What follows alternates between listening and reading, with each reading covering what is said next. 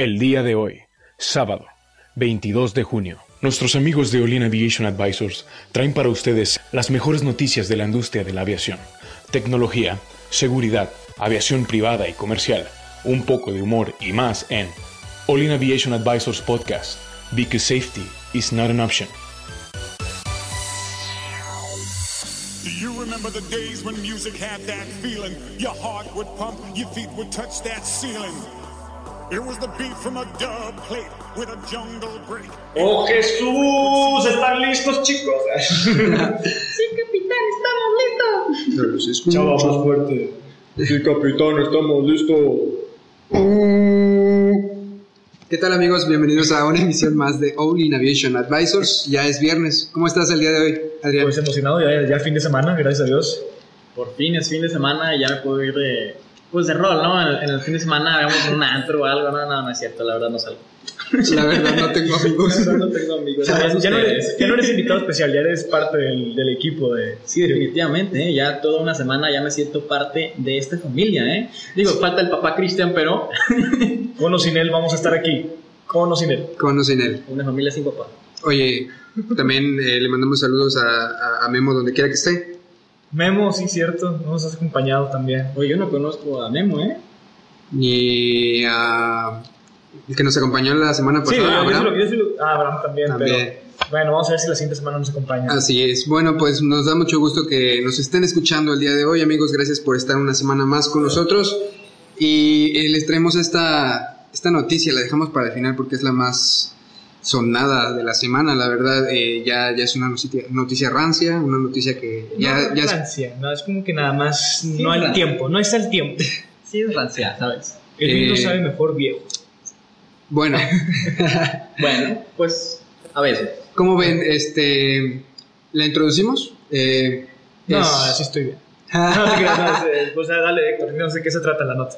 Eh, es la nota habla prácticamente de que se cayó un avión en No, Nueva no, York, Un helicóptero. un helicóptero en, en Nueva York.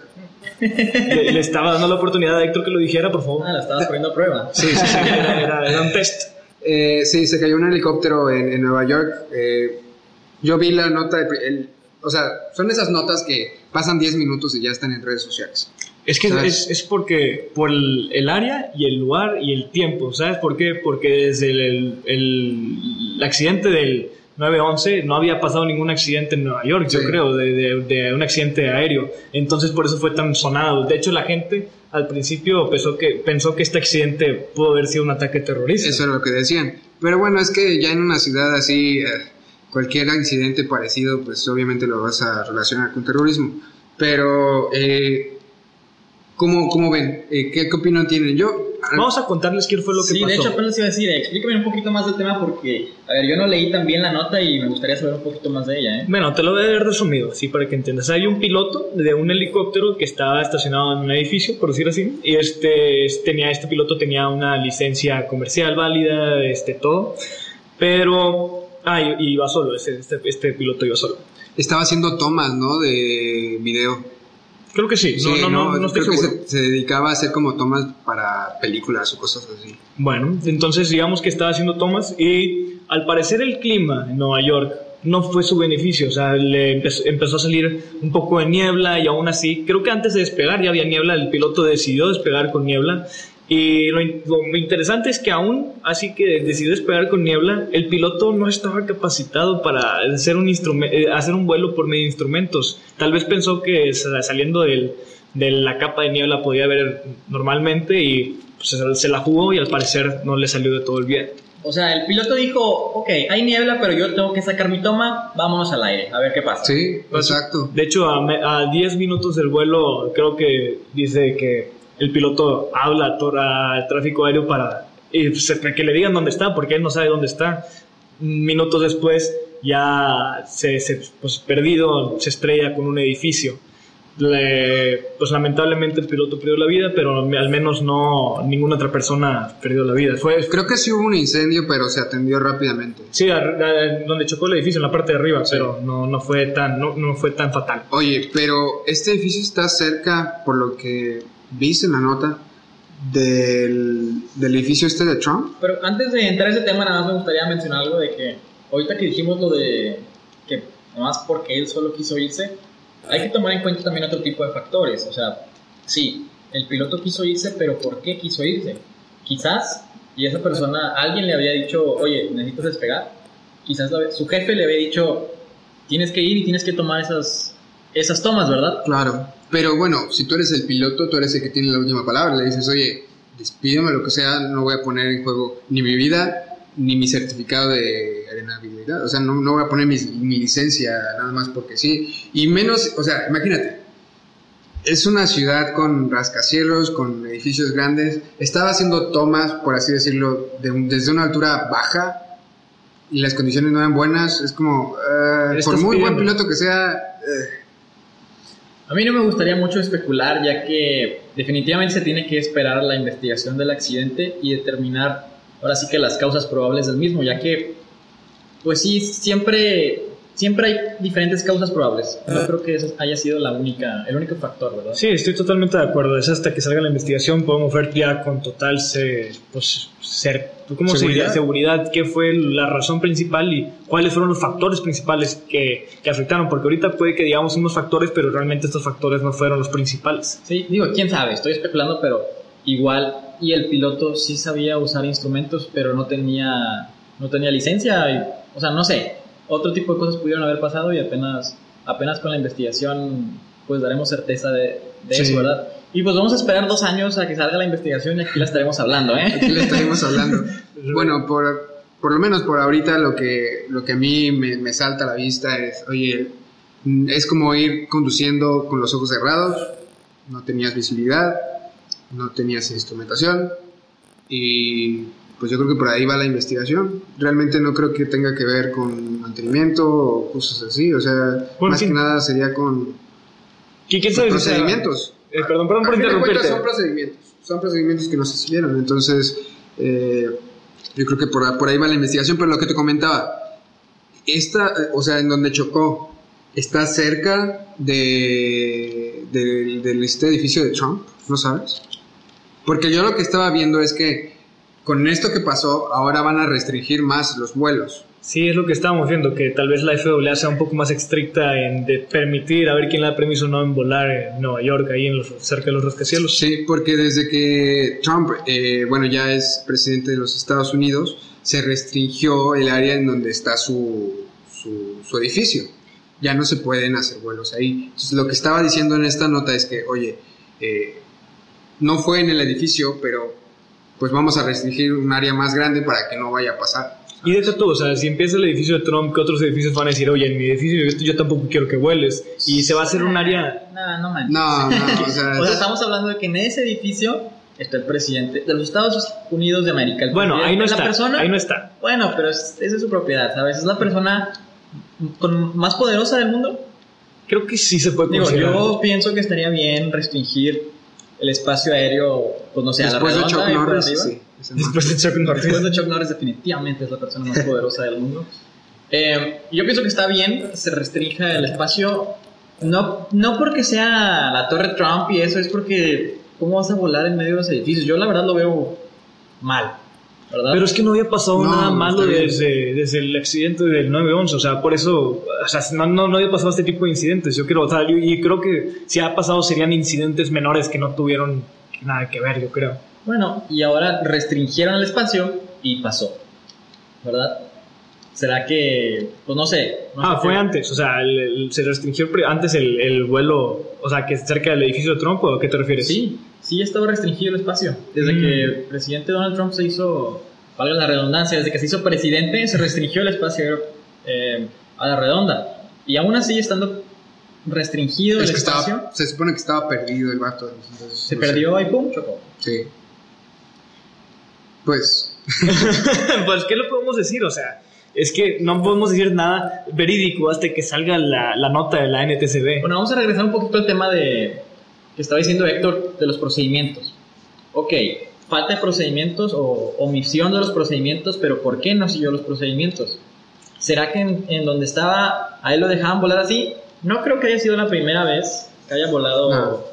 A ciegas, Yo por así tampoco, decirlo. o sea, tal vez, tal vez se- sería muy, tendría mucho valor si se puede decir volar, o sea, decir, decidir, oye, no, no, no sé volar en ese tipo de condiciones, lo voy a hacer, claro que sí. Exactamente. Oye, lo peor es que la nota dice que el, el chico, bueno, el piloto, era instructor, o sea, Sí, tenía licencia, experiencia. tiene licencia de instructor y de piloto comercial. Pues sí, pero ah, digo, viéndolo desde una manera, cuando te toca, te toca, y viéndolo desde otra manera, si se juntan los hoyitos del queso, del, ¿Cómo de se llama? del modelo de Reason, el accidente va a pasar, el modelo de causalidad del modelo de Reason. Y pues bueno, yo pienso que va enfocado a factores organizacionales, e incluso factores del, del sistema total, ya que puede ser que no haya procedimientos, o puede ser que sí haya procedimientos, pero no los seguían. Y sí, la persona no lo siguió, o no sabía que existían los procedimientos, pero eso definitivamente es por una causa mayor. Porque en su empresa no había procedimientos, Oye. o les decían, tú puedes volar así, no, va- no pasa nada, no te ha pasado nunca, no te va a pasar. Pero como quiera tiene que, tiene que avisar a una torre de control, ¿no? Y ellos le tienen que dar la autorización. Esa es una muy buena pregunta, porque es... O sea, está bien, voy a volar, pero oye, ¿ya viste cómo está? Nadie puede volar, nadie puede Sí, sí, volar hoy. creo, creo que Torre te puede decir, o sea, te puede dar permiso si, si dices, yo puedo volar bajo instrumentos. De hecho, eso me hace raro que un piloto, una licencia de piloto comercial, o sea, el piloto con licencia de piloto ¿Habrá comercial, dicho que iba a volar con instrumentos? quién sabe por qué. Digo, porque yo tenía entendido que al menos en, la, en ala fija, puede que esté incorrecto, no me malinterpreten, pero tienes que haber cursado el- el- la clase de, de- de vuelo por instrumentos para ser piloto comercial. Fíjate que ahí entraría otra cosa interesante, ya que igual los controladores no sabían que, esta, que este piloto no tenía licencia para ello, Claro. y aún así le dejaron, le dejaron volar. Pero bueno, estoy seguro que la NTSB va a emitir algún tipo de recomendación al- a los controladores aéreos del espacio de Estados Unidos para verificar de alguna manera si tienen las capacidades para poder volar ese tipo de, en ese tipo de condiciones. Y es que imagínate, tú trabajas de, de- en la torre de control, ¿no?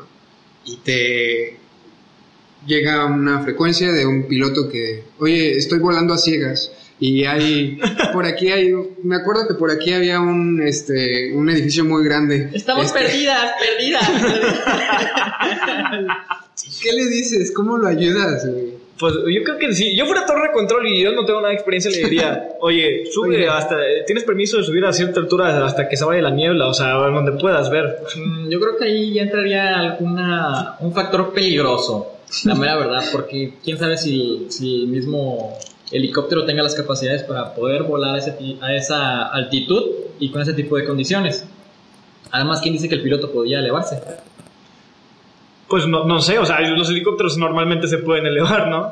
No, lo que pasa en ese tipo de, de condiciones es que el controlador de tráfico aéreo le da vectores al- a los pilotos. Dice, ok, vector, no sé, 24, ¿verdad? Ve, ve a esa dirección. Y después vuelve a solicitar vectores el, el piloto para poder irse al lugar. Pero lo que pasó es que el piloto estaba completamente perdido.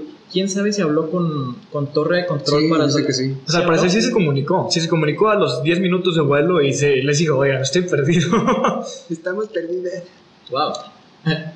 Digo, estaría Interesante escuchar la, la transmisión, ¿no? la CBR, ¿no? Estaría muy interesante ver, ver qué es lo que se dijo y si es que se esperó un, no sé, un tiempo el mismo piloto en solicitar vectores para...